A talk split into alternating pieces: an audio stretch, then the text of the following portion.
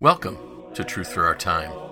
This podcast is a production of the Communications Committee of the Apostolic Christian Church Nazarenes Elder Council. Our goal is to bring you audio recordings of publications past and present.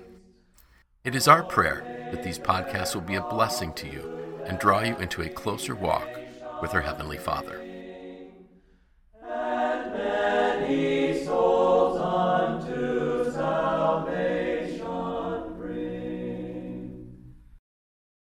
Principles and their applications.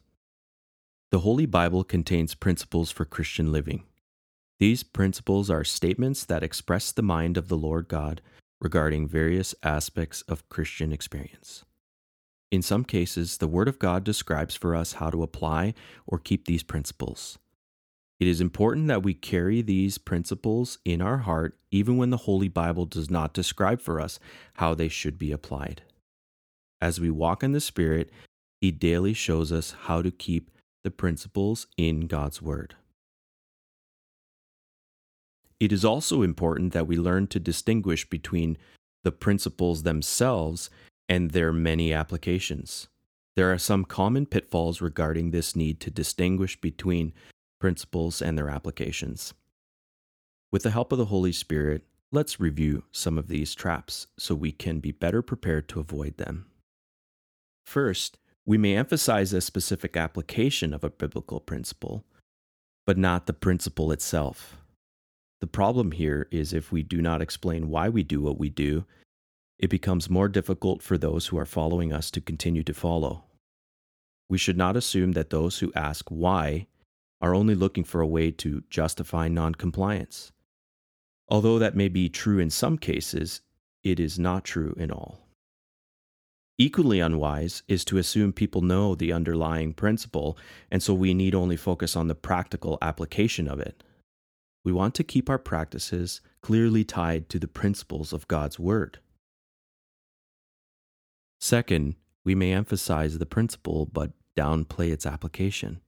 In other words, we may freely discuss a biblical principle but avoid discussing specific applications. Somehow, it is thought if we emphasize that a particular principle is required, or if we become specific on how it applies, then we are in danger of being legalistic. Does this thought stand to reason? God's principles are not meant to be theory only, they are to be lived out in our daily experiences. Stated in another way, when we divorce the principle from its applications, the keeping of the principles is no longer important. To avoid talking specifically about how to keep principles may actually lead us to where we do not view our decisions in the light of God's word.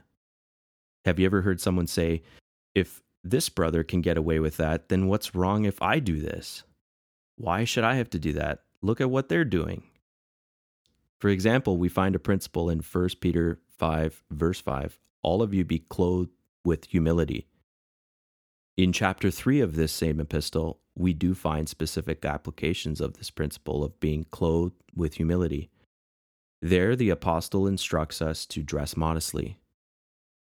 Does this teaching of dressing modestly apply only when we gather for worship? In other words, is this particular application of this principle only meant for Sundays? Surely the precepts of God are given to us for daily living. They should not be limited to a single day of the week. There is yet another way we may inadvertently limit how a principle applies. We may appreciate a particular application of a principle, we may then rally around that application and make sure that it is not transgressed. Yet, if we're not careful, we may fail to keep other applications of the same principle. For example, Jesus said, Love your enemies, and he said, Resist not evil. As a standard application of these principles, we have a position to not carry weapons or enlist in combatant service. That is a correct application, but is that the only application of those principles? What if we will not carry a weapon, but we carry clenched fists in our pockets? What if we're not willing to shoot a gun, but we are willing to argue? Are we keeping the principle or violating it? Certainly, there are different degrees of violating a principle, but they are still a violation. We need to measure ourselves against the teaching itself, not only one or two applications of the teaching. As we walk close to the Lord, daily communing with Him, the Holy Spirit will guide us in those areas of life that the written word does not expressly prohibit or endorse. He will help us to keep His precepts both in our hearts and in our actions.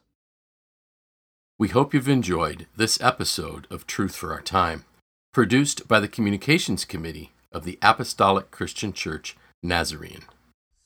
For more resources, please visit our website at